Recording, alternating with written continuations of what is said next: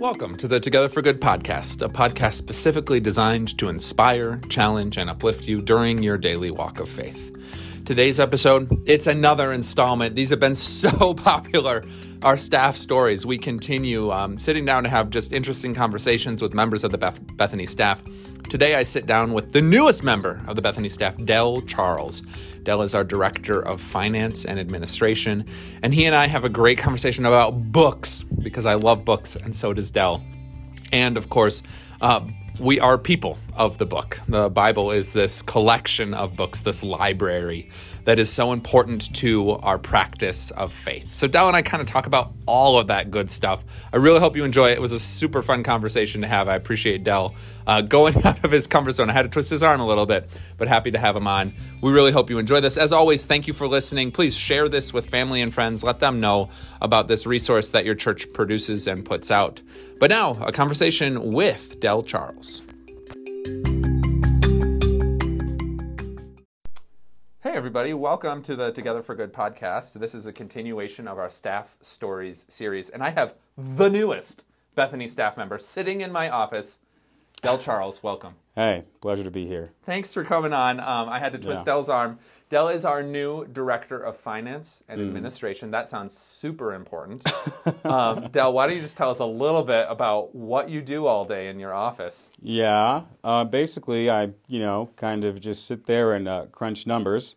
Uh, for everybody listening, the church is in great financial shape. Excellent. Let's get that Um, out there. So, yeah, exactly. so, everybody can rest assured. You know, the uh, economy could shut down tomorrow, and Bethany will still be standing. So, Excellent. we are we are very well positioned, and yeah, basically, we'd like to uh, maintain that, and so that is my primary job responsibility, as well as you know handling kind of uh, various HR matters as Nice. well. So yeah, Yeah, I know it's you've got been that- working. I mean, you do. A, you're, you're always thinking about like new income streams and different ways Mm. that we can um, just enhance Bethany's overall m- marketing as well. I would say. I know we Mm-hmm, sure. had that awesome social media talk that you pulled together for us, website stuff. Sure. And then you also have been working like on the employee handbook. Yeah. And all that Right. Mm-hmm. really exciting stuff. Yeah, riveting. That yeah. I am so glad is your responsibility and not mine. I'm glad Yeah. you're here, Dell. Yeah, yeah. I'm happy to be here. I really want you um, folks to also just get a chance to get to know you a little bit more. So yeah, tell us a little bit about where you come from, Yeah. um, how you ended up here, those types of things. Yeah, sure. So I'm from uh, Princeton, New Jersey.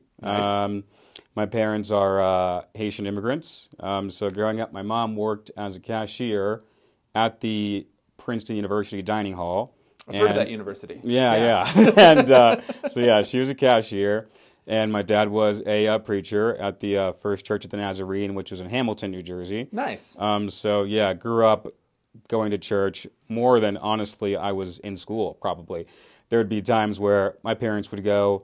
They'd have these events called revivals, which was yeah, you go every single day of the week until Sunday, and then on Sunday we'd have a morning service where I'm up at 6 a.m. We're at church probably you know at 8 a.m. Don't leave till three.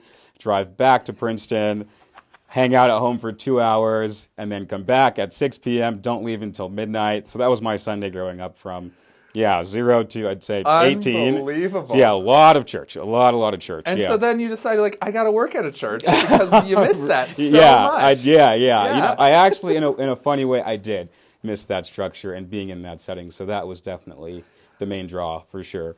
Um, Do, i- i- from your business standpoint, do you Hmm. think that this like revivals could be fruitful here at Bethany if we kind of did that all week, Hmm. mm, sun up to sundown type of structure? You hadn't thought about that yet. had That's you? something that would, I would need to ruminate on that a bit, but that's there might be something there, Might for be sure. something there. Yeah, it depends on you know how much time people have and you know how much you want to be here. If you- yeah, Absolutely. Yeah. if it- Yeah, that's a tough sell for a lot of folks these Yeah, days. yeah, I got a lot of Netflix to watch. I got to be honest. There's some good shows out there. Yeah, I've been hearing this. Yes. well, yeah. well, so one of the things that Dell, you and I have in common, both pastors' kids, so we, we Mm-hmm. Yeah. know that life. Oh Yeah. my Mm-hmm. gosh, um, at church all the time, and here we are at church again. Yeah. But the other thing, I- and this happened, so Dell and I were in an executive council meeting, and we're just kind of going at the start, just going around the room, just sharing like a little bit about ourselves because it was your first exec meeting, and Mm-hmm. Yep. so people needed to get to know you. Sure. Mm-hmm. And you just mentioned you're like, I love reading books, and then we move on. And so I cornered you the next day. I'm like, wait a second, Yeah. Mm-hmm. nobody likes reading books anymore. Yeah.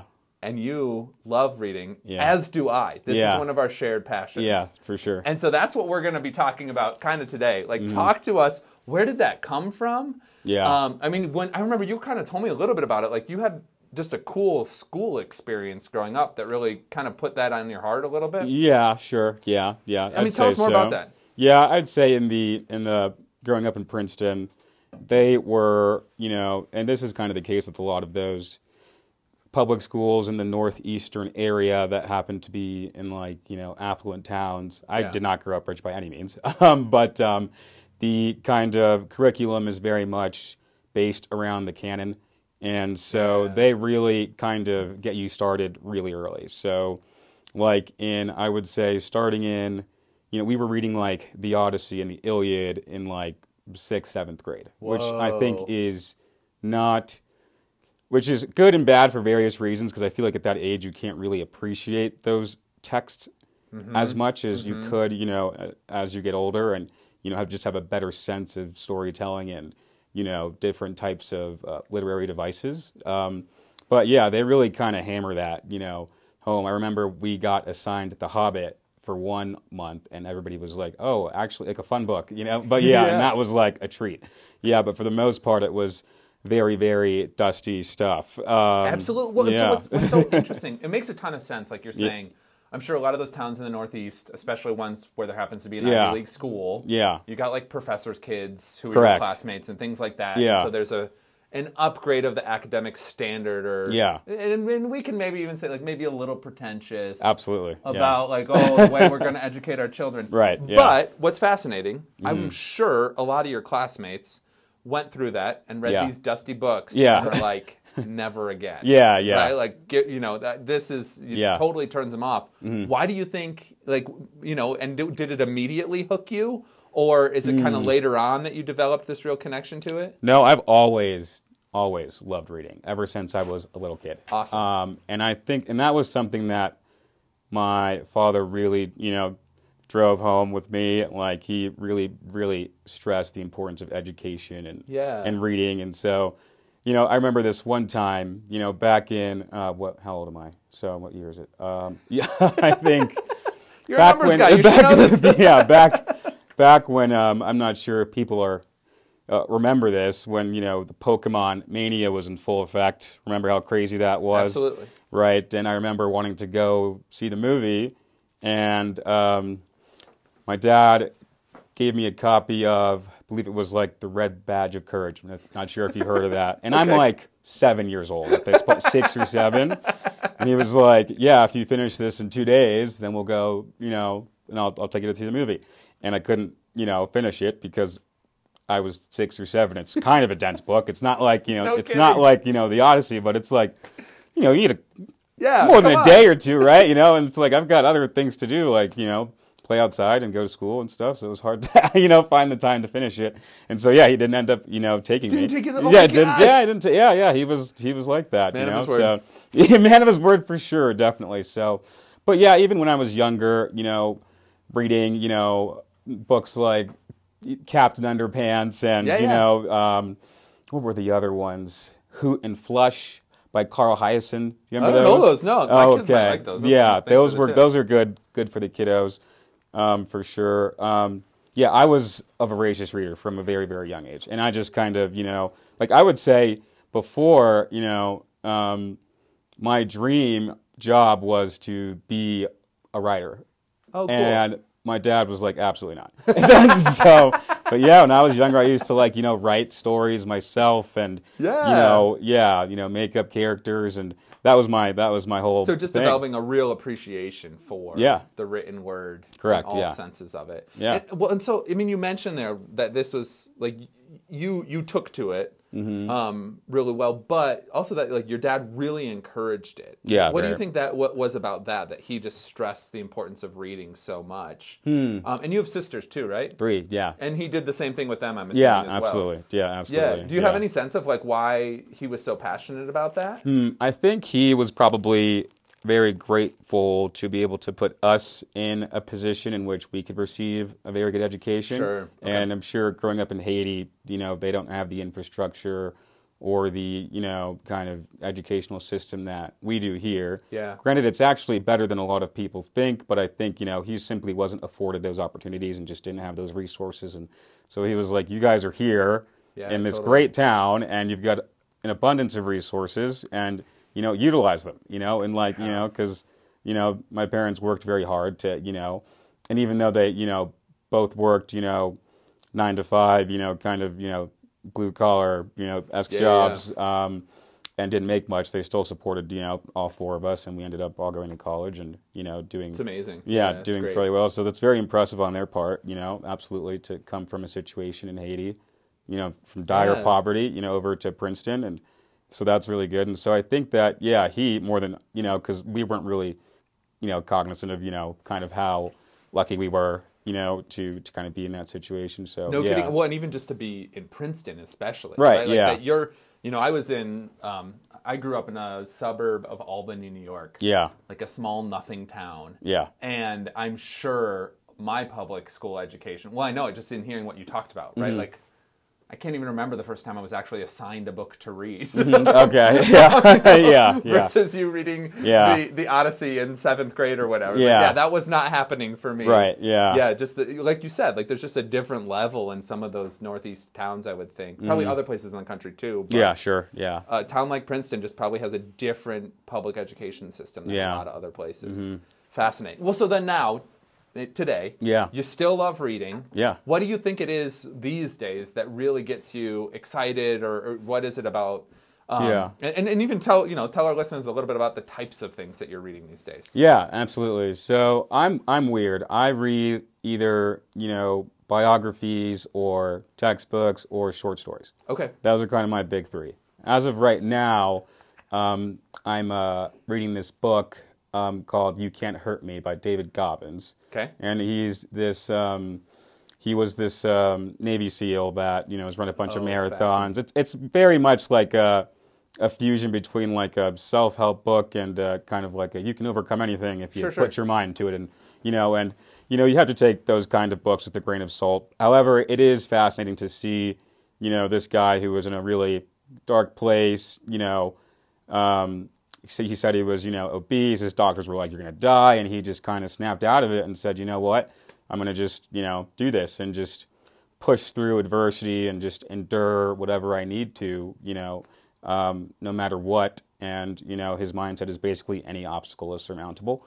Wow. And so that's the gist of the book. So that's what I'm reading right now. It's pretty. It's pretty good. But Absolutely. One. I mean, Yeah. Mm-hmm. and just to hear about a Navy SEAL too, like they fast, like because that is yeah, you know, wh- no, not everyone can do that. yeah, right, exactly. Um, this is yeah, the- an upper level and an upper limit to it. yeah, And so I'm sure there's just some fascinating, just even like psychological Right. tricks. Yeah, absolutely. And, you know, like life hacks that go along with it. Right, As yeah. Mm-hmm. you go through. That's that's cool. All right. What yeah. else are you reading? yeah. That's his. I'm a one book at a time kind of guy. No way. I am. Yeah, I can't. I can't have several because that's that's too much.